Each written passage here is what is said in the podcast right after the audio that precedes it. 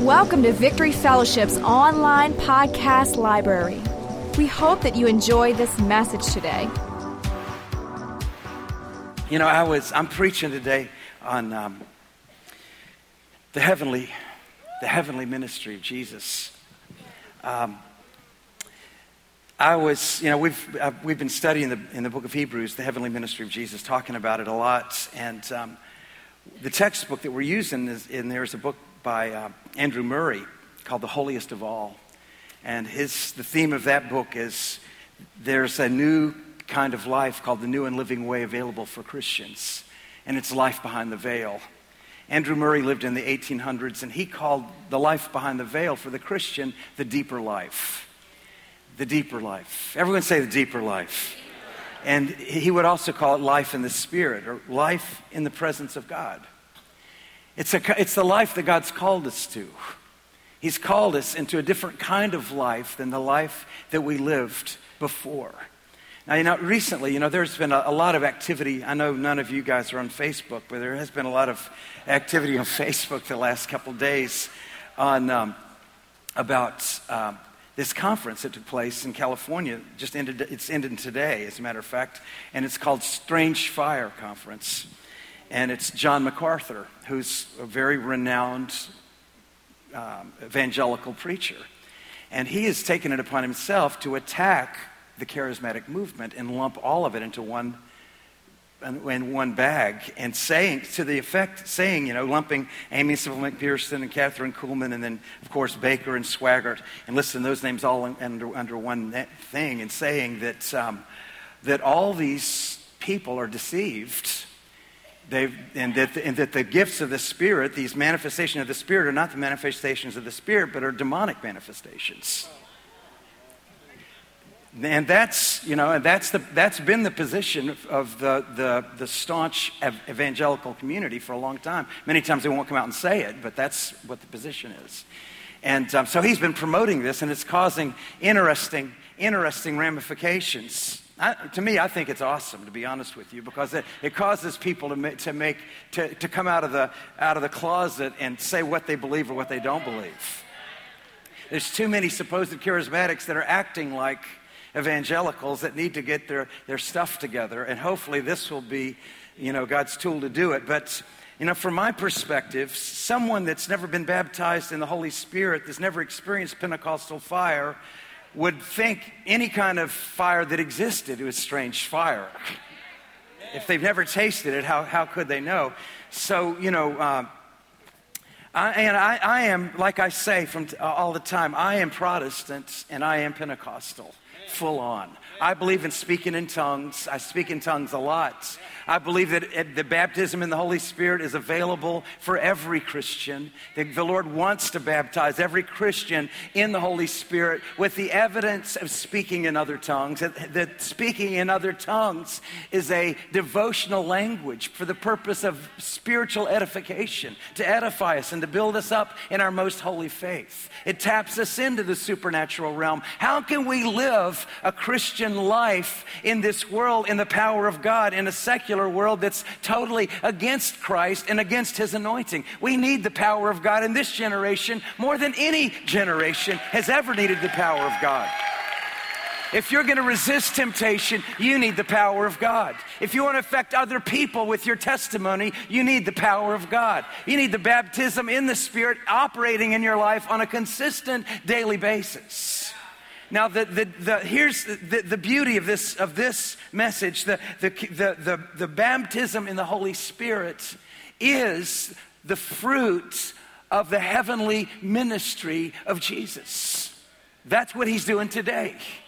He died on the cross as a man two thousand years ago. After he raised from the dead, he ascended into heaven, sat down at the right hand of God as our heavenly high priest. It says here in Hebrews four fourteen, seeing then we have a great high priest. We have a great high priest who has passed through the heavens, Jesus, the Son of God. Let us hold fast our confession. So our acknowledgement of the heavenly ministry of Jesus, and our partaking of the heavenly ministry of Jesus is exactly how we step into the experience that he called, that Jesus called, the baptism in the Holy Spirit.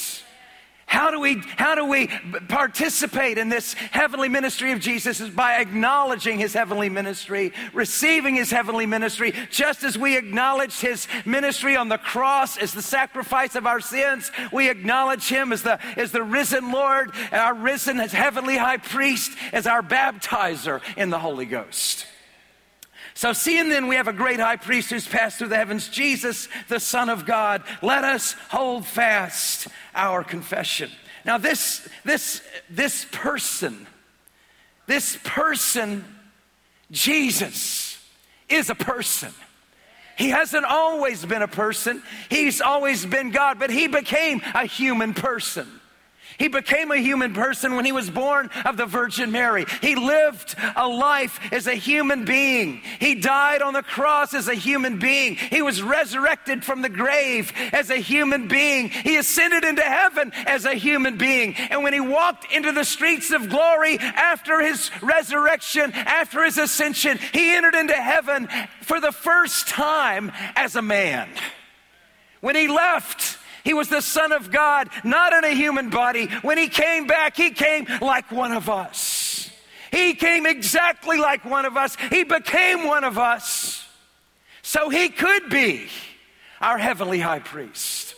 When he sat down at the right hand of the Father, the Father anointed him with the oil of gladness above all his brethren, all, all of his brethren. He anointed him as the, as the Son of God. He anointed him as the King of Kings. He anointed him as the ruler of the universe. So seated today, right now today, at the right hand of the Father is a crucified, resurrected, glorified human, a Jewish man with Jewish features, from Nazareth in Galilee, born of the Virgin Mary, supposed to be the son of Joseph, but actually the son of the Father, conceived by the Holy Ghost. A hundred percent man seated at the right hand of God. And he represents me to the Father. He represents every child of God, every person that's called on the name of Jesus, every person that's been born again. He represents us before the Father. The Father looks at Christ and he sees you and he sees me washed in the blood of his Son. He is my representative. Only a man could represent me, and he is my man. He is the one who represents me before the Father. And on the other side of that coin, he is also absolutely the Son of God. He, he, he, wasn't, he wasn't created in the womb of a virgin. He took on human flesh in the womb of a virgin. He has lived eternally with his Father. He is the eternally begotten Son. He is the outshining of the Father's glory, the very radiance of the Father's glory. Like he said, if you've seen me, you've seen the Father. In the beginning was the Word, and the Word was with God, and the Word was God. Out of the Word, he created everything. He's the creator. Jesus himself, Son of God, is creator of all things. So here we have this great mystery. Seated at the right hand of the Father is this Son of God, who is also the Son of Man. And he looks at his brothers, and he looks at his sisters, those he's purchased with his blood, and he represents the Father to us. Just as he represents us to the Father, he represents the Father to us. So Jesus told his disciples in that last meeting that he was with them in John fourteen, just after he washed their feet, just as he was teaching them about the soon coming of the Holy Spirit, one of the disciples asked him, "Lord, show us the Father, and it'll be enough for us." And he said, "Philip, have I been with you so long, and you still don't know me? If you've seen me, Philip, you've seen the Father. I am the way and the truth and the life. No man comes to the Father but by me." Jesus is the exact representation of the Father's nature. He is the Son of God. He is the outshining of God. He's the, he's the emanation of God. He is to the Father what the rays of the sun are to the sun. The beams of the sun shining out from the sun. The glory of the sun shining down. The Son of righteousness has risen with healing in his rays that are the outshining of the very glory of God. So yeah, I have a high priest. He is a man. And he is God. He is both. Great is the mystery of godliness. God was manifest in the flesh. He came and lived amongst us, and now he's representing us before the Father. This, understanding this, believing this, and, and, and participating in this truth is the key to the higher life. It's how we get in. Uh, when you begin to see Christ as this person that I'm describing, your heavenly high priest, all you'll be able to do is worship him. It says in Acts chapter two, verse thirty-three, that because Jesus, this is what Peter preached. He said, because Jesus has been exalted to the right hand of the Father, that which you see and hear has been poured out. He said he's pour, he's looking around at thousands of people being touched by the Holy Spirit. He says, what you're seeing happening here is the results of Jesus taking his rightful place, Son of Man and Son of God, because Jesus is glorified. It's what, what Jesus, what John said in John seven, verse thirty-seven through thirty-nine. Remember what Jesus said, if anyone is thirsty, let him come to me and drink, and out of his belly will flow rivers of living water. And John said, he added his commentary to that, and John said, and he spoke of the Holy Spirit, which was not yet given because Jesus was not yet glorified. But when Jesus took his place as, the, as our Melchizedek, as our heavenly high priest, and sat down at the right hand of the Father, Father there proceeded from the Father and from the Son, a mighty river of the Holy Ghost began to flow out to whosoever will. Whoever is thirsty can come and drink. Oh yeah, I believe in the baptism in the Holy Spirit. I've been drinking from this baptism now for forty years of my life. I've been praying in the Spirit daily, not out of my mind, but out of my man that's been filled with the Holy Ghost. I've been praying in the Holy Ghost for forty years now. This is my portion. This is my life. There's a deeper life available for all of us. Now this goes on, and I love this, this passage. Seeing then that we have a great high priest who has passed through the heavens, Jesus, the Son of God, let us hold fast our confession. For we do not have a high priest who cannot sympathize with our weakness, but was in all points tempted as we are, yet without sin. Let us therefore come boldly to the throne of grace that we might have obtained mercy and find grace to help in time of need. What Paul is saying here is many times people don't feel like they're, they're good enough to approach God with their problems. They think they need to go to an earthly, someone earthly, a, a preacher, a pastor, or a priest. They need to go to some earthly man to make their confessions. They need to go to some pastor to invoke the name of Jesus over them, or, or some priest to listen to their confession. Oh, it's not necessary. We have a man. Yeah, we have a man. We have a man who is touched with the feelings of our infirmities. He understands every temptation you've ever faced because he tempted, he was tempted himself in every way you've been tempted, yet he did not bow his knee. Every one of us have fallen in some measure, in some degree, but this one man never fell, never sinned, and he represents me before the Father. He understands my frame. He understands my weaknesses. He understands my challenges. And he says, come unto me, all you that labor and are heavy laden, and I will give you rest. He says, I've offered my blood as a sacrifice before my Father. You have access to the Father by faith in my blood. You know, this is the scary thing. I have the same access to the Father as Jesus has. The very same. And you do too. The chief of sinners has the same access. Paul called himself chief of sinners because he killed Christians. And he had the same access as Peter did, as John did, as Stephen did. He had the same access. The prostitutes that were saved from off the streets had the same access. The priests that came to Christ had the same access. You today have access into the holiest of all. The veil has been torn. The blood has been shed, and he's calling you in. He's not holding any of your sins against you. He is your high priest. Come into his presence. Receive his love. Whosoever will, come. Come in. So we have a, a high priest. And this seven twenty-five, Hebrews seven twenty-five, this talks about, again, about this, this heavenly high priest. Therefore, talking about this because of who he is as our priest, therefore he is able to save. The word is save, mean is sozo. It means save your whole man, your mind, your emotions, your body, and your spirit, every part of you, whatever is ailing you, whatever's been broken by sin, whatever's been broken in your life, whatever's not working properly, he's able to save to the uttermost. Everyone say uttermost. I love that word. Say it again, uttermost. It means totally and finally. It means eternally and completely.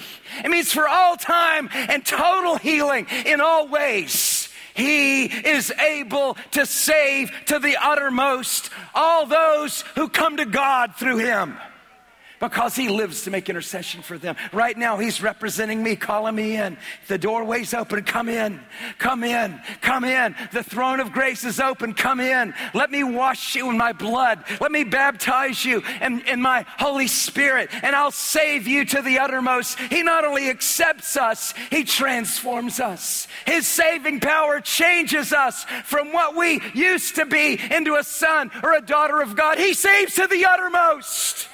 He makes a compromiser into someone with strong moral convictions. He makes an adulterer or an adulteress into a holy man or woman of God. He makes a blasphemer into a righteous man or a woman. He makes a thief into a trustworthy human being. He changes us from what we were. He changes us. He changes a liar into someone you can trust. Oh yeah, he saves to the uttermost. He saves to the uttermost by the power of his Spirit. He saves to the uttermost. He transforms inside and outside the whole man. So this high priest, Paul also in Romans eight spoke about this, this high priest. Yeah, yeah, he's seated at the right hand of God. He's the Father's gift to mankind. Who is he who condemns? Romans eight thirty-four. If Christ who died and furthermore is also risen, who is even at the right hand of God, who also makes intercession for us? Who shall separate us from the love of Christ? What can separate us if, if God's love demonstrated in his nail print hands on the, uh, right in front of the Father is this Son of Man with the marks still in his body? Marks in his body, the whipping marks and the nail marks and the spear marks and the thorn marks still on his body, this beaten man in his glory. Who can separate me from the love of God? His love is demonstrated before the Father. God so loved the world, and he's loving me still. What can separate me from the love of God? Shall tribulation, shall distress, shall persecution, shall famine, shall nakedness, shall peril, or sword, as it is written, for your sake we're killed all the day long. We're accounted as sheep for the slaughter. Yet in all these things we are more than conquerors through him who loved us. For I am persuaded. Are you persuaded? That's the question. Are you persuaded? I am persuaded that neither death, nor life, nor angels, nor powers, nor things present, nor things to come, nor any depth, nor any other created thing shall be able to separate us from the love of God, which is in Christ Jesus our Lord. Oh yeah, oh yeah, he is my heavenly intercessor at the right hand of God. He's the mediator of a better covenant. You know, the Old Testament priests were mediators of a covenant that didn't work. It failed. They had to come and offer sacrifices for their own sins. Our high priest never had to offer a sacrifice for his own sins. They had to come offer, before they offered sacrifices for us, they had to offer sacrifices for themselves. And their sacrifice was imperfect. They offered animal sacrifices. Jesus offered himself as his sacrifice. the perfect sacrifice. They were types and shadows. He was the real thing. Their covenants had no power in it. The Old Testament, look what it says here. He has obtained a more excellent ministry, inasmuch as he's also the mediator of a better covenant, which was established on better promises. The old covenant exposed our sinfulness. The new covenant forgives us and transforms us and empowers us to live a godly life. The Old Testament had, had the, the, the law written on tables of stone.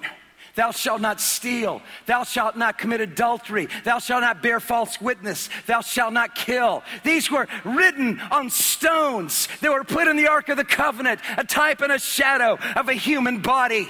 Written on the tables of our hearts is the law today. He's put his word. He's put his words in our hearts. This, there's a transformation now. There is a change. Oh, yes, yes, we, we have access by grace, but grace is never an excuse to live like the world.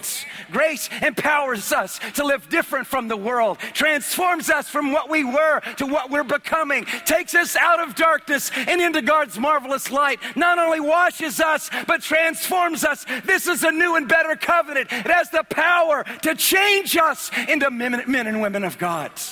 He washes us clean, then he fills us with his spirit, and this new spirit inside of us, the Holy Spirit that's stirred up when I pray in tongues, begins to live this Christ life. He begins to live the life in me. I can't, but he can. I can't say no to temptation, but he can stir up the gift of God. He's not a compromiser, and he wants to live his holy life inside of you and inside of me. He's more than enough. He's the mediator of better covenants. Yeah, he's the, Paul also called him the, the minister of the, of the sanctuary. Yeah, there is, this, this tabernacle on earth was a type and a shadow of the real. But in heaven, you know, when, when we get there, when we step into it, it's gonna be such a cool thing, wow. When we go, when we go there, there'll be no sun and The, the sun will not light our days and the moon will not light our nights, but Christ will be the light. It won't even have a, t- a temple because Christ will be the temple.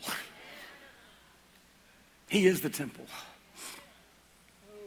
It's going to be incredible.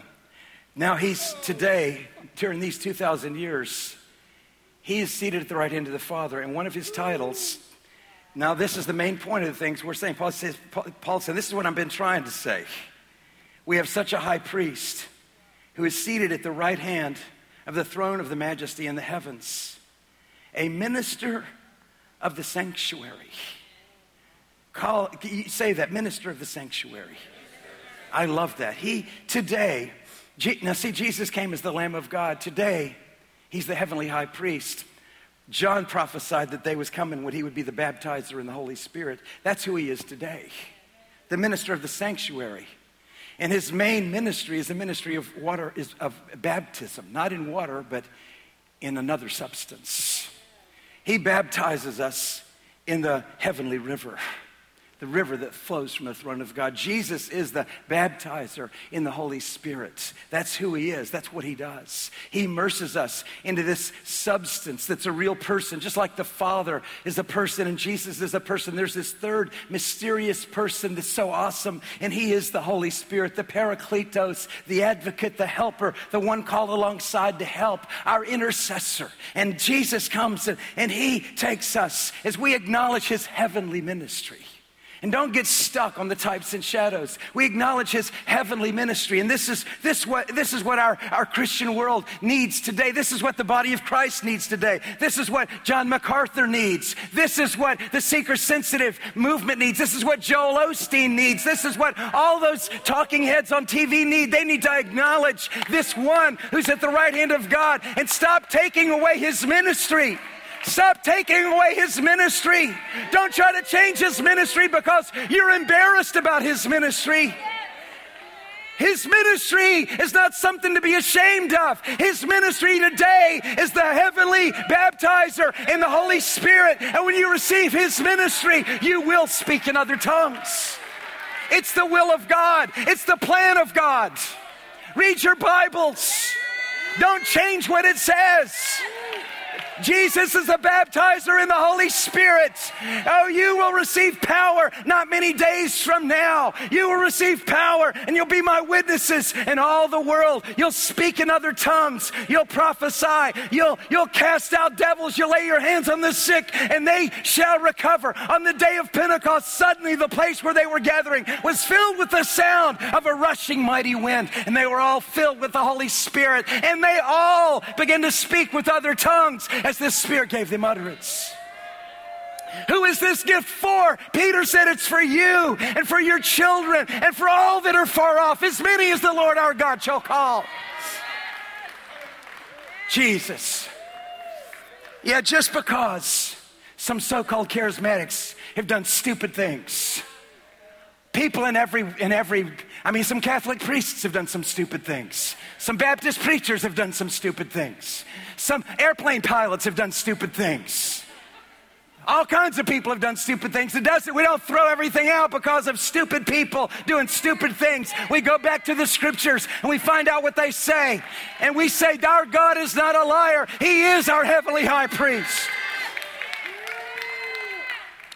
So we'll finish with this. This last passage here. These, now these these verses, this this was not a Chicken Ranch revelation. This was this was a, a Coos Bay, Oregon, living in Coos Bay, Oregon, tree planting revelation. You know, we planted I planted trees. We lived in the mountains for seven months without coming back. We lived in tents with my wife. Our son, who was a baby, as an infant, he was just a few weeks old when we first went up there. We lived in tents two hours from the nearest town. We planted trees for seven months. We drive to town on the weekends to get our, our groceries and to take a bath once a week. And that was what, the way we were living. We lived up there. We we lived off the, of out in, in a camp, a couple hours away from town, up in the in the in the forests in Washington and in Oregon, in the where they're planting and, and, and harvesting the trees to build your houses here. It was pretty cool. But one day it snowed. And when it snowed, you couldn't plant trees. So we had to take a day off. And we went to town, went to Coos Bay, Oregon. And I found a, a Bible bookstore there. And I, I found a little book. I never even knew about this guy. But I found this little book by Andrew Murray called Let Us Draw Near, was the name of the book. And it was a little excerpt from his book, Holiest of All. It was one chapter on these verses. Hebrews ten, nineteen through twenty-two, let us draw near. And he was talking about in that one little chapter about, it was so profound, it was life-changing for me, that one little chapter. And uh, it was it was a calling into a new kind of life. He called it the new and living way, which he got from Paul. The new and living way, life behind the veil, a new way to live our Christian life. Instead of types and shadows, actually we have access to the holiest of all, the outpouring of the Holy Spirit, honoring our heavenly high priest. And this is what it says. This is the, the climax of Hebrews, this four verses. Therefore, brethren, having boldness. Everyone say boldness. Now this, this first sentence is the most blasphemous thing you could ever say to a Jew right here. Having boldness to enter the holiest. He's talking about the holy of holies. The holiest of all. Paul is saying, having boldness to enter the holiest. By the blood of Jesus, by a new and living way. What's he consecrated for us through the veil? That is his flesh. Flesh was torn. The veil represented human flesh. Our flesh had separated us from God. The veil in the temple was torn when Christ died on the cross. The way into the holiest of all has been opened up for us. We have access into the holiest of all. Not once a year. Not just on Sundays or when we have a special revival or a special move of God, but he's saying, I'm introducing to you a new way to live your life. Life in the presence of God, walking in the Spirit. There's a new way to live, honoring your heavenly high priest. That is his flesh, having a high priest over the house of God. Let us draw near with a true heart and full assurance of faith, having our hearts sprinkled from an evil conscience and our bodies washed with pure water. That's the present day ministry of Jesus. He's seated at the right hand of God. The veil's been torn. Human flesh has been ripped on my behalf. It's just as if I was there on the cross, my flesh being torn, the things that kept me away from God being ripped and torn, my flesh being ripped. The flesh of, of uh, the Son of God was ripped in my place. And as that, when that took place, the veil in the temple, this incredible veil, eighteen inches thick, was ripped from the top to the bottom by the power of God. I wonder what they thought about that. Well, the Bible says that many, many, many of the priests began to get converted. I guess that probably had something to do with it. The veil ripped. When the Son of God died, the sacrifice had been offered. No longer do we need animal sacrifices. No longer do we need types and shadows. No longer do we need humans to do our praying for us. We have access into the holiest of all. The way in has been opened, and he sits at the right hand of God with a smile on his face, calling, come, whosoever will, let him come and drink. If anyone is thirsty, let him come and drink. I have water to give that you know not of. Come and drink this water. If anyone drinks the water that I have to give, you'll never thirst. You'll never thirst after the waters of this world again. I'll satisfy you completely and totally. Come and drink. Come and be saturated in my presence. Come in, my sons and daughters. The sacrifice has been offered. I am your heavenly high priest. Come in to the presence of Almighty God. Be seated in heavenly places with me. Thank you, Father. Thanks for listening. Check out our website at victory fellowship dot net for service times and locations.